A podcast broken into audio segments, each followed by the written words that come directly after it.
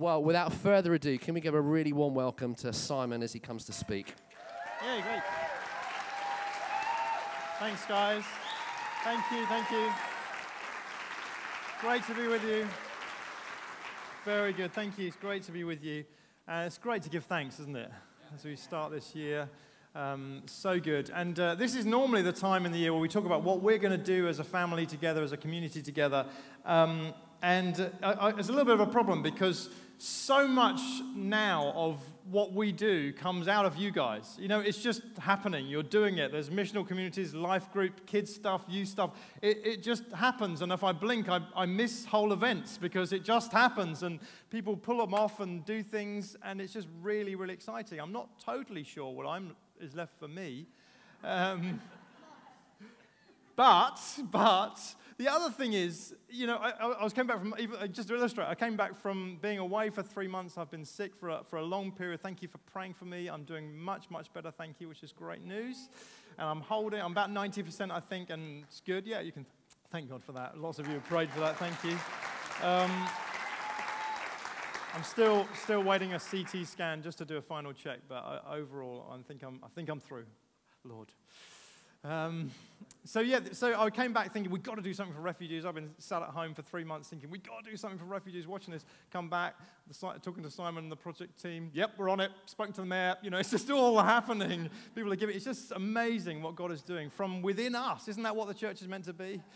It's meant to be a people who are on mission uh, with their God. And, and similarly, God's been speaking to us about these words of rest and family and focus. These, these again, are similarly not words about what you do, but they're words about who you are, aren't they? They're, they're words about an internal direction that provokes an external direction. And and so, as we, as I've been thinking about that, and there's also this phrase that's been going through my mind that I heard over the summer from Bill Johnson, a, a preacher from the States, and he said, We are not focused on building a big church, we're focused on building big people.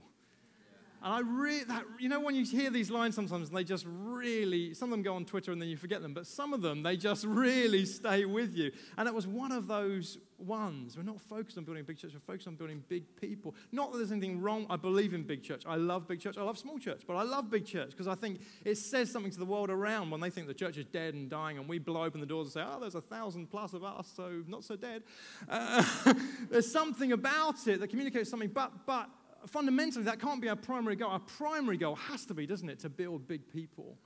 And before you think, yay, McDonald's, here I come after church, I'm not totally sure it's that kind of large we're talking about, although that's fine. I think it's something about a bigness on the inside that changes the world around. It's, it's, it's our call, isn't it, to build people who change the world. That's, we, we bring them like, like Naomi. I mean, that, you, you are our vision. You are a vision. Has anyone ever told you that before? You are a vision, isn't she? Someone who is far from God encounters, encounters someone who knows a little bit more than she does about God, comes along, gives her life to Christ, begins a relationship, baptized, and off she goes to do the same again. Building big people. And so that's, that's, what, I'm, that's what I'm about. Any, any of you on that journey? let's, let's do that, shall we? Let's do that. I could sit down at this point, but I won't. Because there are some things that hold us back, aren't there? There are some things that stop us being the big people that God wants us to be, that He has designed us and made us to be. And I, I told the, the, the, the, dream that I had uh, over the summer um, last time I spoke, but I'll remind you for those who, who weren't here. Uh, the dream I had was I was in the, in the shower and I was holding the shower head and there was nothing coming out of it. And so as I was shaking this thing, nothing, I thought I'm going to have to take it, uh, take it apart. So I took the, I'm an engineer by trade. So I took the thing apart and I took the thing apart and, I, and as I pulled it apart, I noticed it was filled with hair. Um, my daughter Kaya's hair, by the way. She, she's not taking it personally, and I've asked her permission to share the story. Uh, it was because hair obviously normally goes down the plug hole, but this was in the shower head. So I pulled all the hair out and put the back on, and there it goes. It's off again.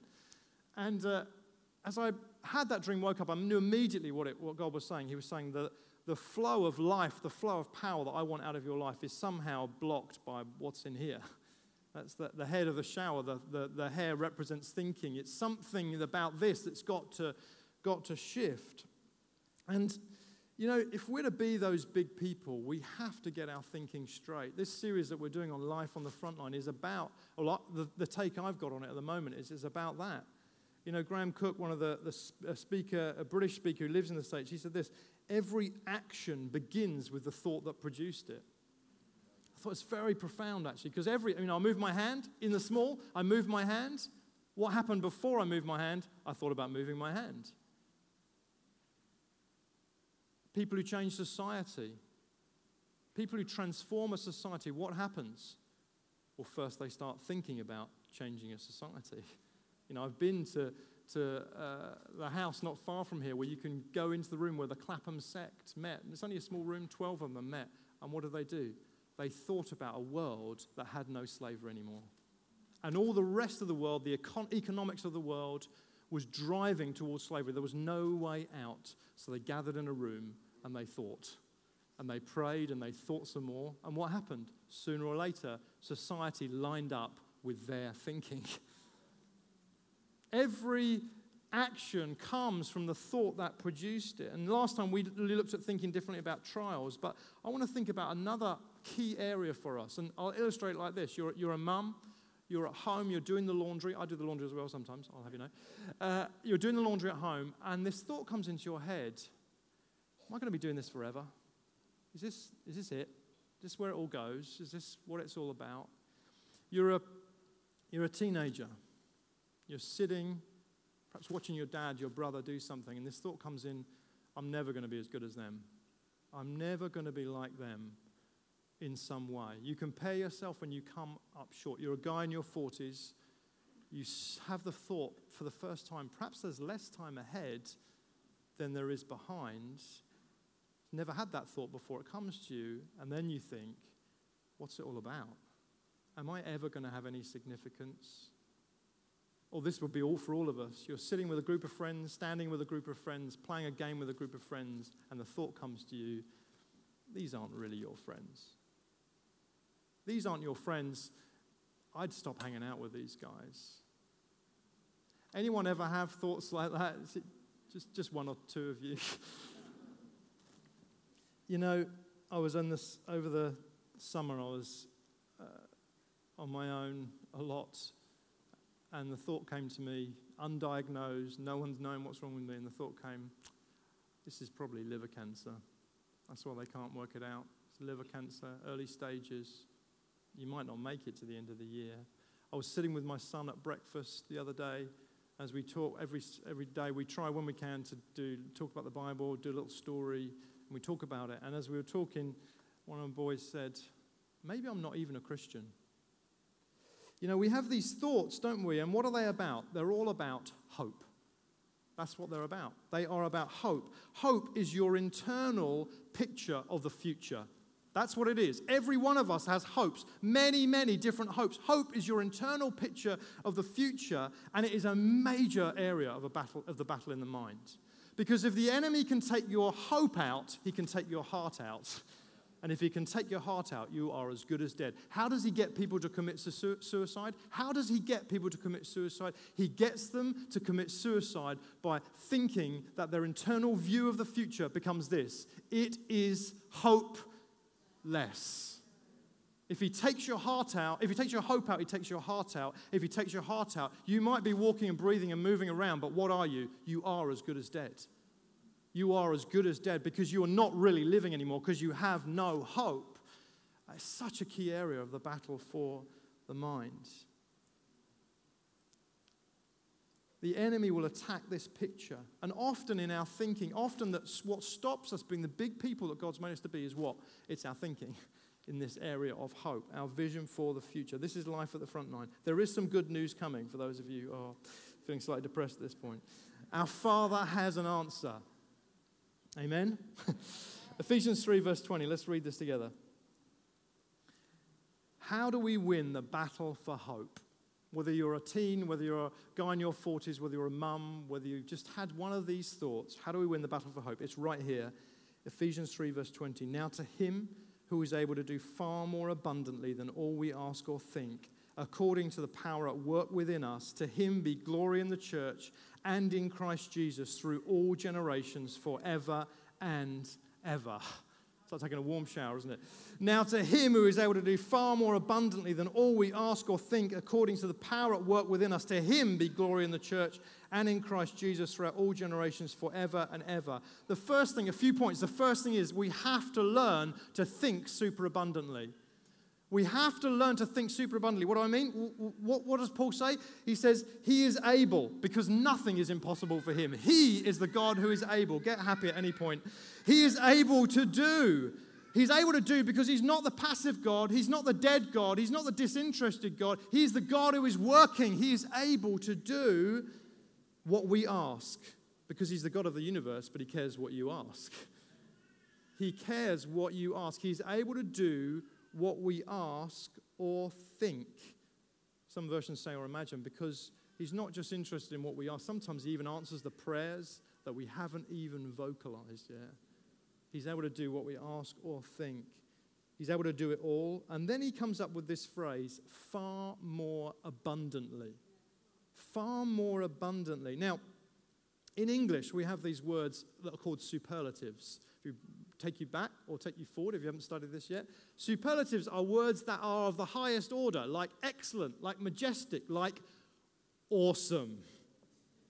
Which, when I was in my teens, was the word awesome. Everything was awesome. And if you run out of superlatives, what do you do? You just stuck another superlative on the front and you said, it's totally awesome. As if awesome wasn't enough. Some things are more awesome than awesome, and so they are totally awesome.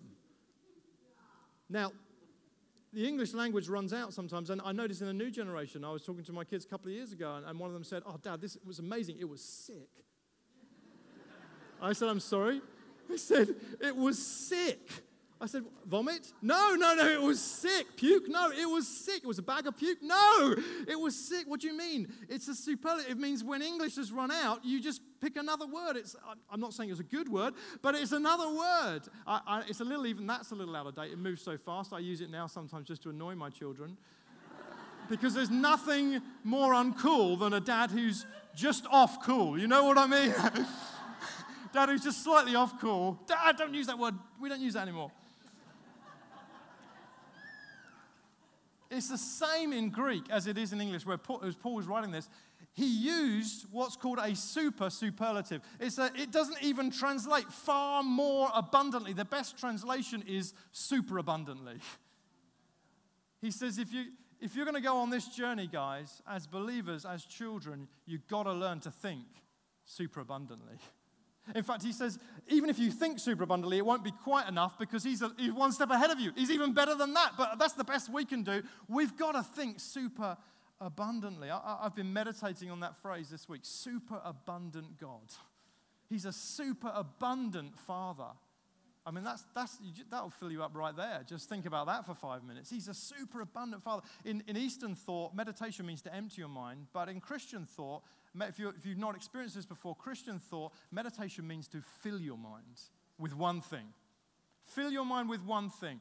Fill your mind with super abundant Father just for five minutes, and you'll end up very, very happy. And then I came back to the dream, and Caroline and I were chatting about the dream again, and I was talking to her about superabundant thinking, and, and, and I said, But the dream, and then she said, What? You, you do know what Kaya's name means? It's just come to me. I'm just reminded of it. I said, I said, remind me? She said, it means abundant. Kaya, you are abundant. Sorry to embarrass you. I did get her agreement. And suddenly it made sense. The hair in the shell was about God saying, You've got to learn to think super abundantly. Children of a super abundant father have to learn to think super abundantly. It was one of those light bulb moments. If we're to be big people, if we're to fight the battle for the hope that the enemy wants to rob from our minds, we've got to learn to think super abundantly. We've got to learn to have this big picture. He comes to destroy your hope, and you meet that with super abundant thinking. He needs to meet a people who have got such a big vision of God, who does, who does things far more abundantly, even through trials and difficulties. He's a super abundant Father. We've got to learn to think like that. You know, recently, Caroline and I, our family, had a huge sum of money defrauded from us. When we heard what had happened, it, we both burst into tears. It was one of those moments where you're like, this is a nightmare. What was stressful is now a nightmare. This is the sort of thing that happens on TV and it's happening to us. And so, as we've walked and lived through that, and many have walked and lived through, our, through it, we did a, a sum over the summer, and we realized that we had been given back twice what was taken from us in that defrauding.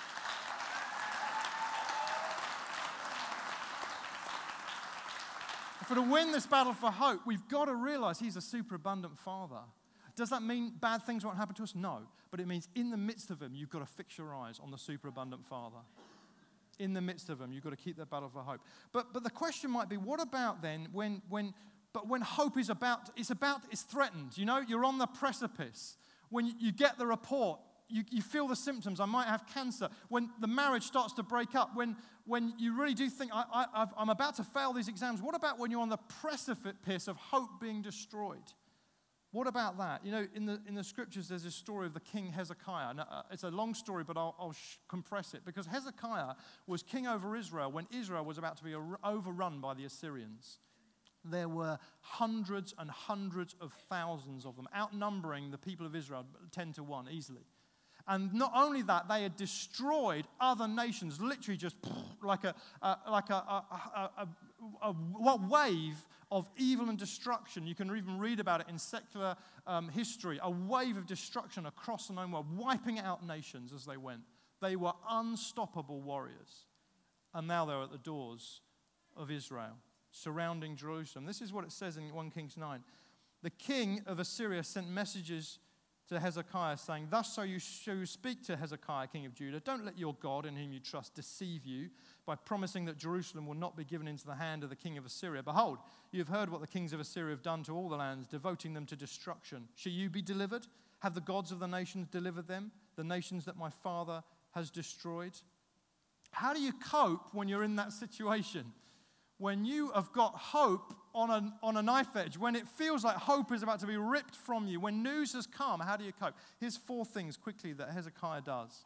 First thing is this bring the enemy's version into the light exposure and isolation. You know what the old phrase, divide and conquer? Do that with those thoughts. Some of you thinking, I've got, I have 50 negative thoughts an hour, 50 a minute. Divide and conquer. Bring them into the light. Separate them apart. Separate that lie from his buddies because with his buddies he's strong, but bring him into the light and you will see what God will do. 1 Kings 19 Hezekiah received the letter from the hand of the messengers and read it, and he went up to the house of the Lord and spread it out before the Lord. Bring it into the light. Narrow it down even to one key thought or phrase. You know, uh, those goals this morning, I was preparing that this morning. The enemy said, You haven't even hit some of those goals, if any of them.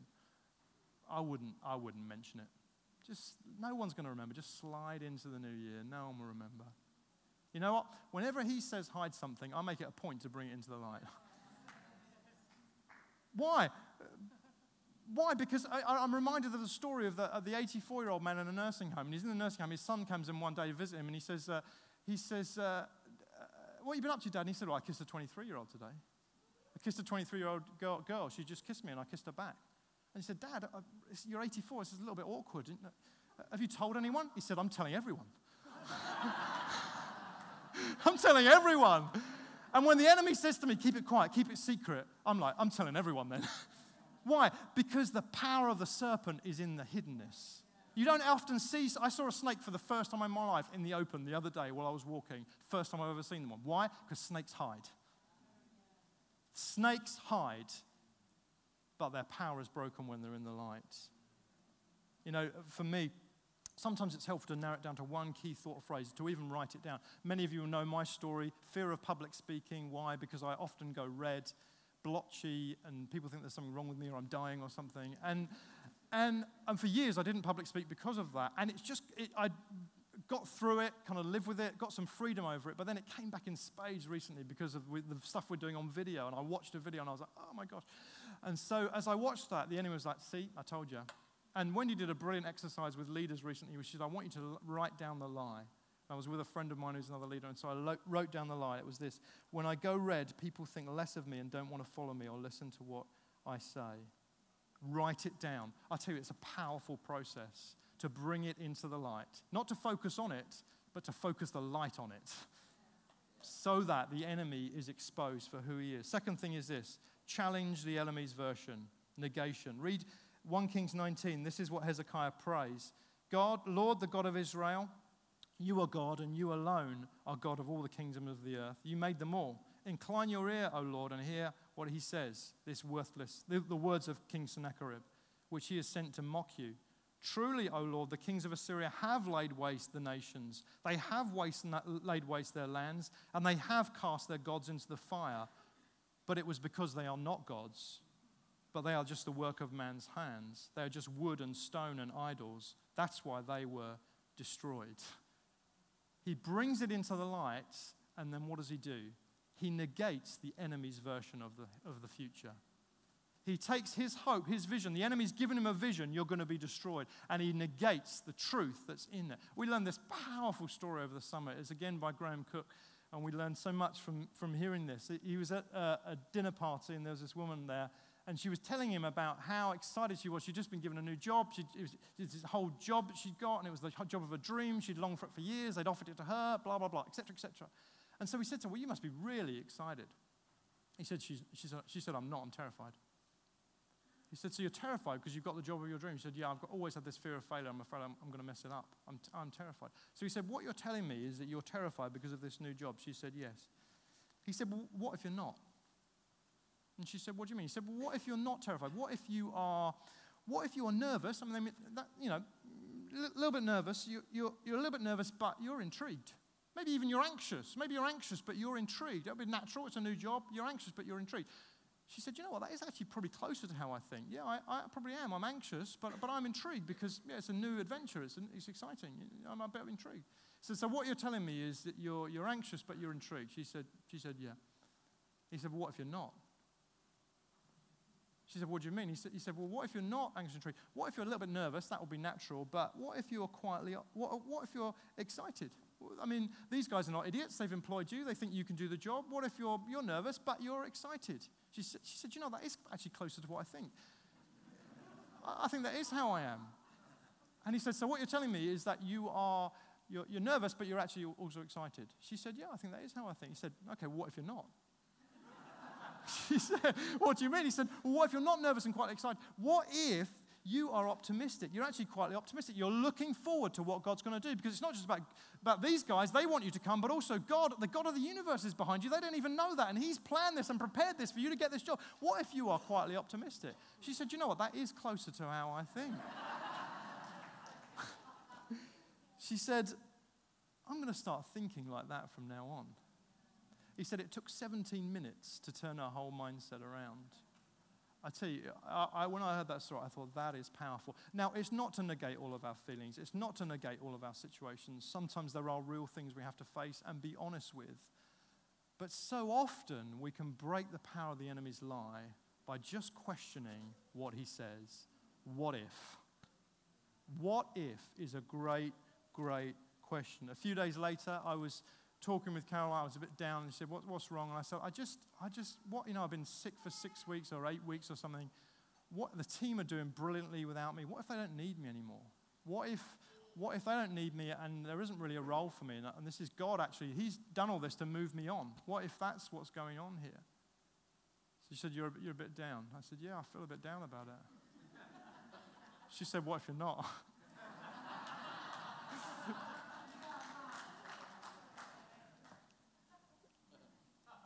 Caroline was taking a new job. I think she, she said, Oh, I'm worried this is going to be a nightmare. I'm scared this is going to be how it was before. I said, What if you're not? The voice comes in the night. It's probably liver cancer. What if it's not?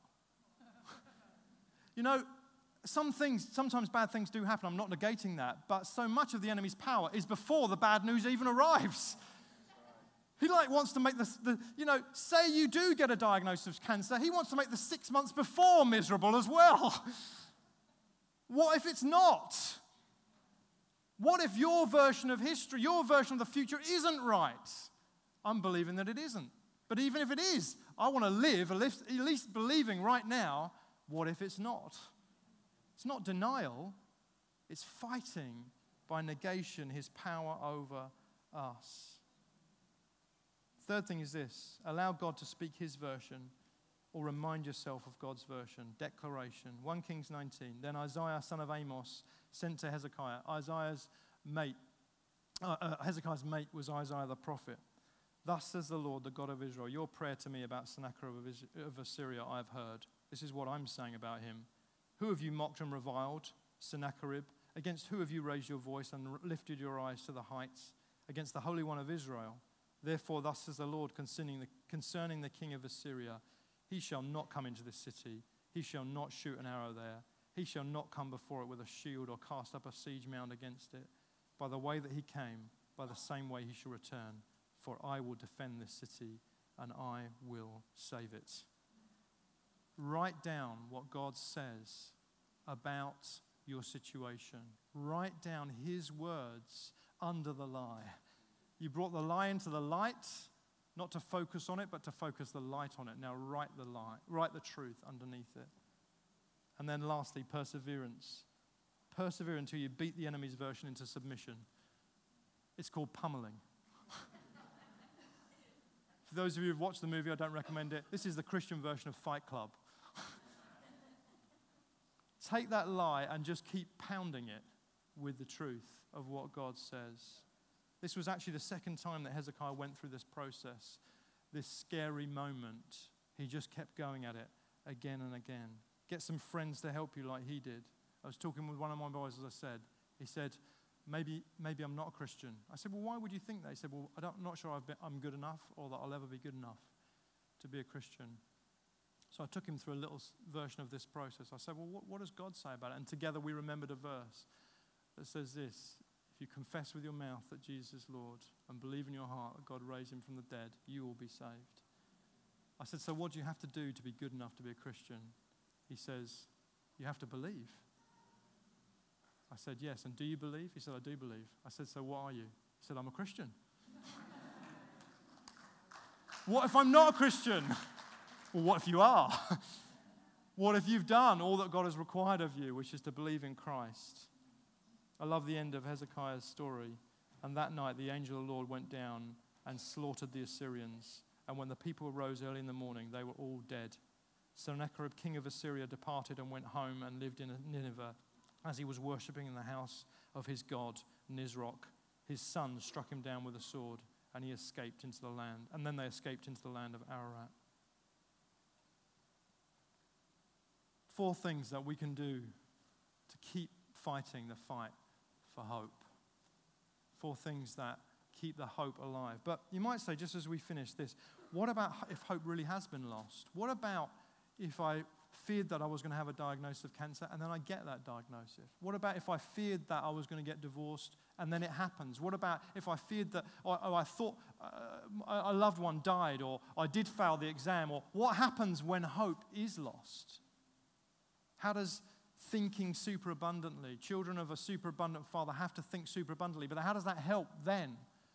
And I would say this firstly, is hope ever really truly lost? Because, firstly, our, our hope is eternal.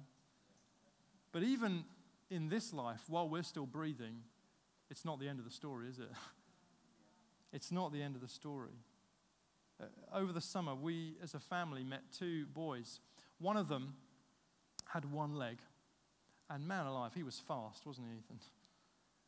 Ethan had to run to keep up with him because on his crutches, he was like down the stairs, up the stairs, he was like lightning. He had one leg. Over the summer, we met another boy, a boy called Freddie. And Freddie, when we met him, was in his wetsuit, and you immediately noticed he, had, he only had one arm, amputated at the arm. Never found out why. But man alive, that kid had good balance. Climbing over the rocks, he was, his balance was phenomenal. I, w- I was in, the, in the, um, the sea with Caleb, him, and me, and we were playing catch with a tennis ball, wet tennis ball we were throwing. And, and he obviously only had one hand, and we were throwing, and he was dropping. I thought, well, this is not fair. Caleb and I are using both hands. So I said, new rule, only allowed to use one hand. He holds up his stump. I've only got one.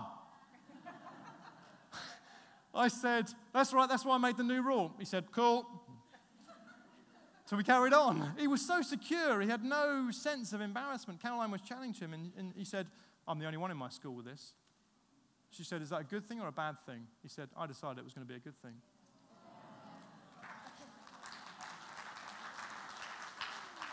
I decided it was going to be a good thing.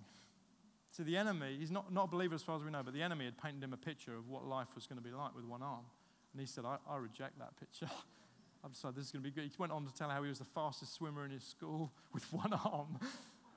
Quite incredible. I was meditating on this, saying, God, what are you saying? I, I, mean, our kids have met lots of kids on holiday, but in a short space of a period, we met two missing limbs. What are you saying? And immediately this phrase came into my mind overcoming spirit. Overcoming spirit. Think about the most inspiring people you know. I bet you this. I bet you they're not the glossy people on the front of magazines. I bet you they're the ones who've got scars, who've got wounds, who've been in the battle. And what inspires you about them? Is it because they look glossy and perfect? No, it's because they have overcome in their spirits. That's, that's what inspires us about others. Or could it be that that is what God wants to use in your life to inspire others? The definition of big people, isn't it? They are inspiring. Big people are inspiring. God is calling us to be big people who change the world. And we're to live with this level of inspiration. You've had cancer, you've been divorced, you've lost your job, your kids walked away from God, your parents are divorced, you've got bad grades, you've lost something, you don't think your friends like you, they've told you they don't like you. You don't look like the glossy magazine cover photo anymore. And the enemy says, You're finished, you're washed up, it's over, no one's going to take you seriously. You've got a stump where your arm used to be. What do you do? You cover your stump, you hide it in shame, put it away, or do you say, I'm unique? No one in my school's got an arm like no arm like this. I decided it was going to be a good thing. I decided that I follow a superabundant Father, and I am learning as his kid to think superabundantly. And I'm going to follow Jesus the best that I can with one arm. And you know what? It is going to be to his glory. Because when he shows himself strong in my weakness, then others will know that it was not me, but it was the power of Christ in me, the hope of glory.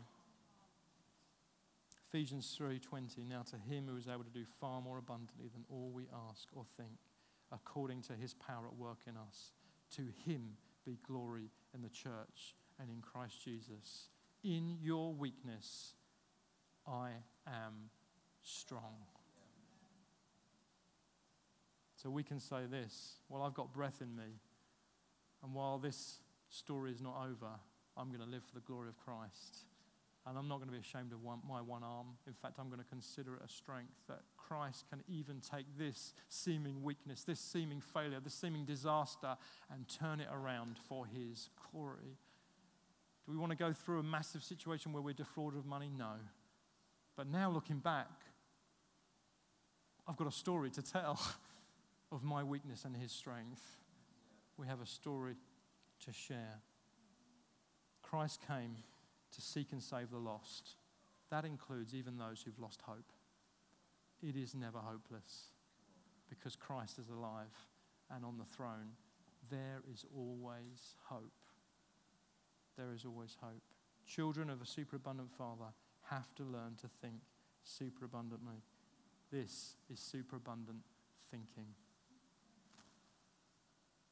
Imagine a people who live like this and call each other up like this and are able to gently, not, not horribly, but gently, when we report the enemy's version of events to each other, say, but what if it doesn't work out like that?